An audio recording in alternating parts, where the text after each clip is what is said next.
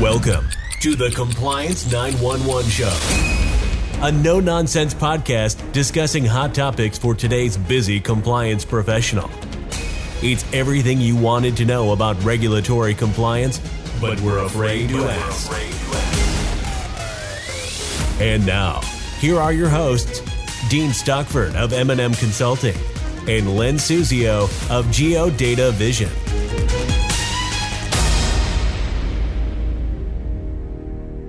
So, Len, I already uh, wish you a happy new year as we just recorded a, uh, a previous, or our first, I should say, podcast for 2023. So, what interesting topic are you going to bring today for our discussion? Well, let me alert our audience. What I'm going to discuss is extremely important and it has a potentially very large impact on banks, particularly community banks. In recent months, I've seen a worrisome trend that I decided to discuss uh, about this topic. I've touched upon the topic in previous episodes, but today I want to delve deeper into the topic and the threat it presents to banks, and particularly community banks. What I am referring to is the war on redlining and the misuse of the concept of REMAs, reasonably expected market areas, by regulators as they aggressively fight what they view as redlining.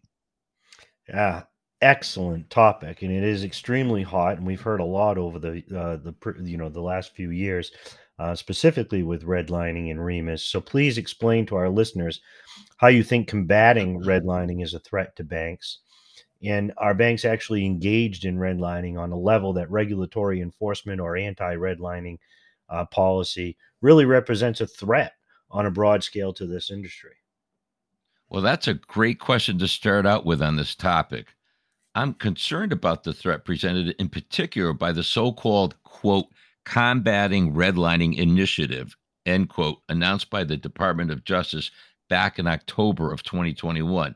Not because redlining is pervasive, as claimed by the department in its press release announcing the anti redlining initiative, but because regulators, in their zealous implementation of the initiative, appear to abuse, be abusing the concept of reasonably expected market areas, or REMAs, as they are often referred to.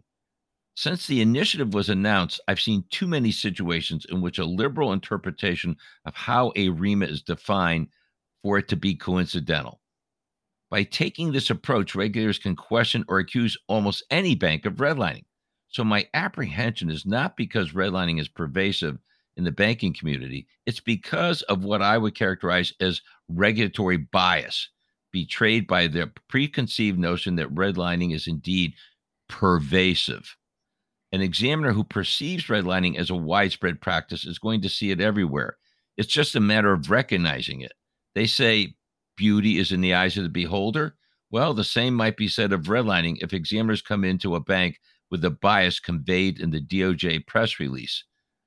And as I hope to explain today, that bias may be reinforced by the abusive interpretation of what a REMA is. Well, I should probably clear my schedule because I have a feeling this is going to be a really interesting conversation. Uh, so please explain for the listeners uh, what is REMA, how is it defined, and how is it being abused currently?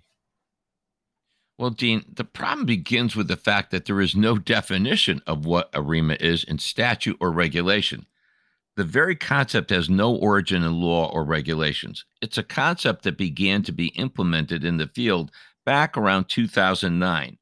I can't be exactly sure, but I suspect it has its genesis the, the, to the exception allowed in the CRA regulations for a bank to adjust its CRA assessment area to the area it quote can be reasonably expected to serve as expressed in the CRA Q&As. The CRA regulations expected banks to delineate their assessment areas as MSAs or counties in their entirety, but recognize that those areas may be too large for community banks.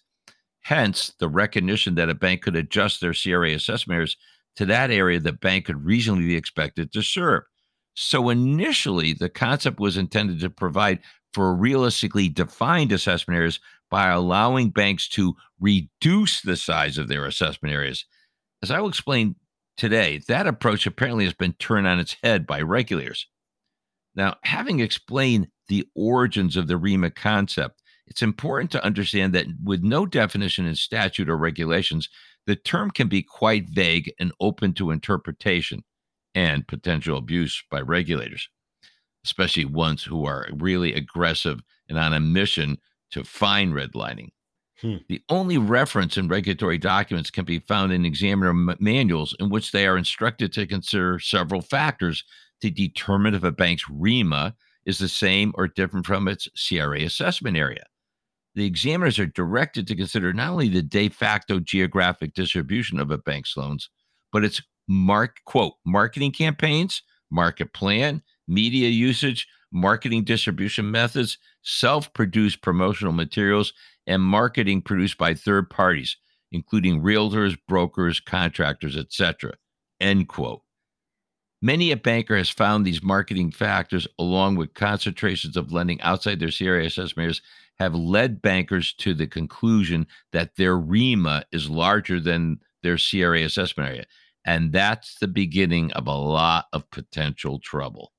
Yeah, not to not to call you out, but I think you meant the examiners, just because the bankers are going to be scratching their heads on that when you say it's uh, uh, areas that have led examiners to um, really uh, uh okay. make bankers Did I miss, yeah, state myself there. Yeah, well, that's you know that happens when we you know given our age, Len. Mm-hmm. so bank, that's so true. Bank, yeah. So if the bank's REMA is larger than its assessment area what happens? So, so if a bank's REMA is larger than its assessment area, uh, there's this is becomes potentially problematic for community banks near urban communities they have traditionally identified as outside their CRA assessment area. If an examiner determines that by virtue of the bank's lending or marketing activities, a REMA is larger than the CRA assessment area and embraces a nearby urban area, they have opened up Pandora's box all of a sudden the bank's lending outside its CRA defined community can be subject to scrutiny for redlining. A bank in that situation is particularly vulnerable because it may not have been monitoring its lending activities outside its CRA assessment area. And urban markets normally have concentrations of majority minority tracts that could be the basis for redlining ac- allegations. So it would seem that all a bank has to do is to be careful about its lending when it's outside of their defined assessment area, correct? Well, that would be a good start. But recently I learned of something of great concern regarding these issues, this issue. At a regulatory compliance conference about a week before we are recording this podcast, I questioned the federal examiners about redlining and REMAs, hoping to get more insight into the factors they emphasize, and what they told me astounded and alarmed me.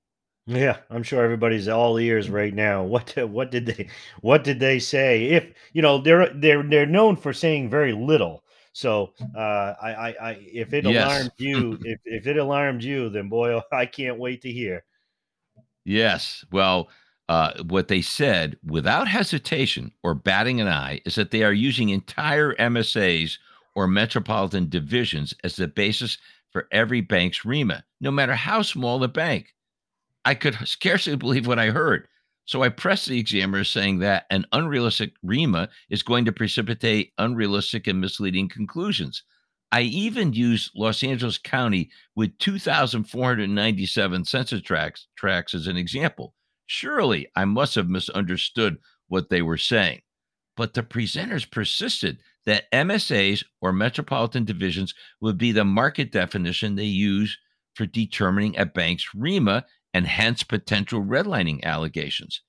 The FDIC examiner did back off a bit and stated that they might reduce a REMA to counties in their entirety, but nothing less than that. Now, what this means is that almost every bank that has an urban area nearby its assessment area is especially vulnerable to redlining accusations if it's not lending in urban areas.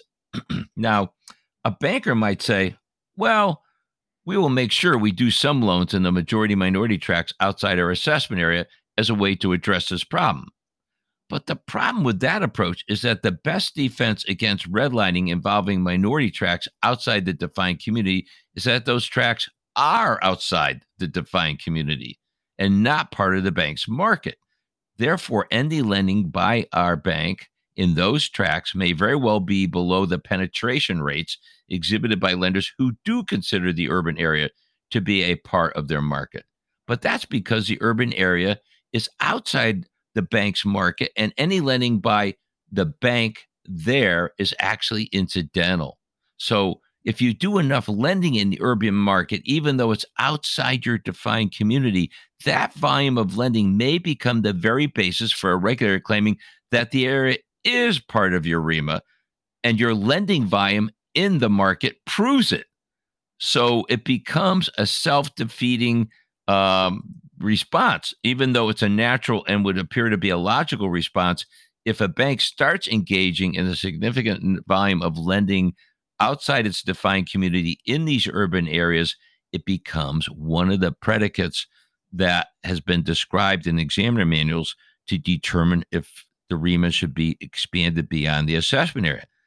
The, the de facto geographic lending distribution of a bank is one of the things that have been historically considered to be a part of the basis for expanding an assessment area into a REMA. So that approach, as prudent as it sounds, is actually going to get the bank into deeper trouble. Yeah, usually I say that what you've presented is very interesting, but in this case, Len, uh, I think it's more, uh, more uh, not only alarming, but it makes me sick to my stomach. Uh, uh, so forewarned is forewarned, as they say. Uh, this is Dean Stockford from M&M Consulting. And this is Len Suzio of GeoData Vision saying we hope you found today's podcast informative and interesting. And because what we discussed today is so alarming, I am certain we're going to have more podcasts addressing redlining and REMAs in the very near future. Be sure to send us feedback and request topics for future podcasts. Have a great day. Thanks for listening to the Compliance 911 Show. If you like the podcast, be sure to subscribe so you don't miss an episode. While you're at it, please give us a like and review to help others find the show. As always, links are in the show notes, and you can always find us online at compliance911show.com. Follow M&M Consulting and GeoData Vision on LinkedIn for all the latest news and information on compliance hot topics.